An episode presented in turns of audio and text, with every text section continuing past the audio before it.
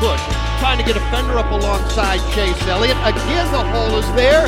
Kyle Busch won't let him in. They're side by side. Chase Elliott around the outside of Kyle Busch.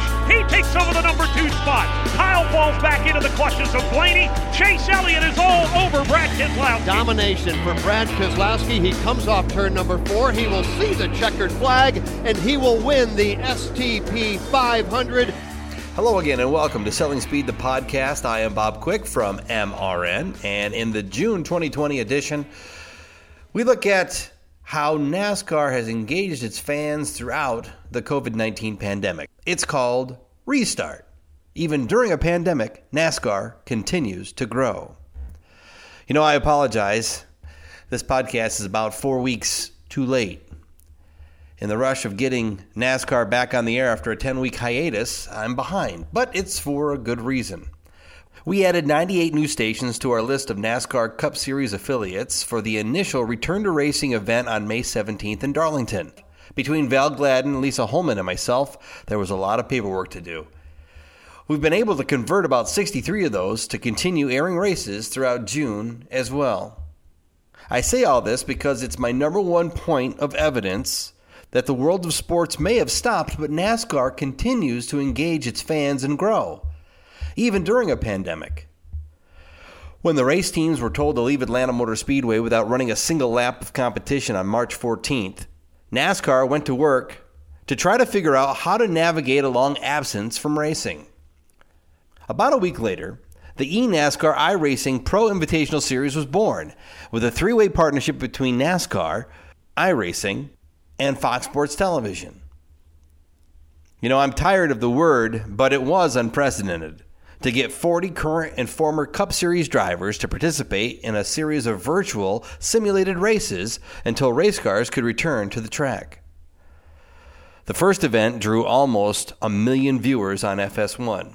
A typical NHRA or IndyCar event draws around 100,000 to 200,000 less viewers. Of course, this excludes the Indy 500. More importantly, it drew over a quarter of a million viewers who had not yet watched a NASCAR race in 2020. The first event was so successful in the eyes of Fox that the next race and the rest of the seven events were also aired on their over the air network of local affiliates. The second week drew 1.34 million viewers, and NASCAR, iRacing, and Fox had a hit on their hands. The seven Pro Invitational events averaged just over 1 million viewers and also reached an audience less familiar with the sport gamers.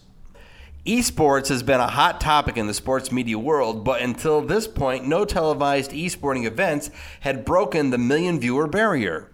In seven short weeks, NASCAR held six of the top seven most watched esports events in television history iRacing added 5,000 new members over the same time period. And at about $50 a year, that's a good couple of months of new revenue. Thank you, NASCAR fans.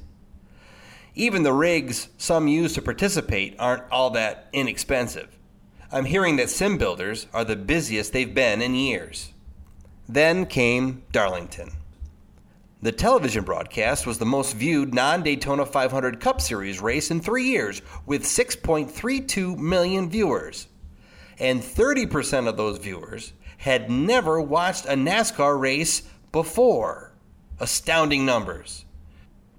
Growth markets with vastly increased viewership included Los Angeles at plus 150%, San Francisco up 130%, Chicago 127%, and Philadelphia 112% versus the last televised race at Phoenix this season. Which leads me back to the beginning of the article. We had more stations on the May 17th broadcast from Darlington than we did for the Daytona 500 this year. That's 416 to 458 stations if you're keeping score at home. Cities like Boston, Baltimore, Seattle, Honolulu, and other non traditional NASCAR markets all wanting to be in on the biggest live sporting event since March. We've seen some good growth for NASCAR over the last 18 months to two years, and now we get the best news of all. Please share it with your clients when they are ready to talk with you again about advertising. The sport that we love was able to sustain growth even through the COVID 19 pandemic shutdown. And that does it for Selling Speed, the podcast for June 2020. I hope you can use some of this information in your discussions with your clients over the next few weeks as uh, NASCAR continues to uh, to hold events, even though without fans, still bringing joy and some normalcy to its fan base. Happy selling.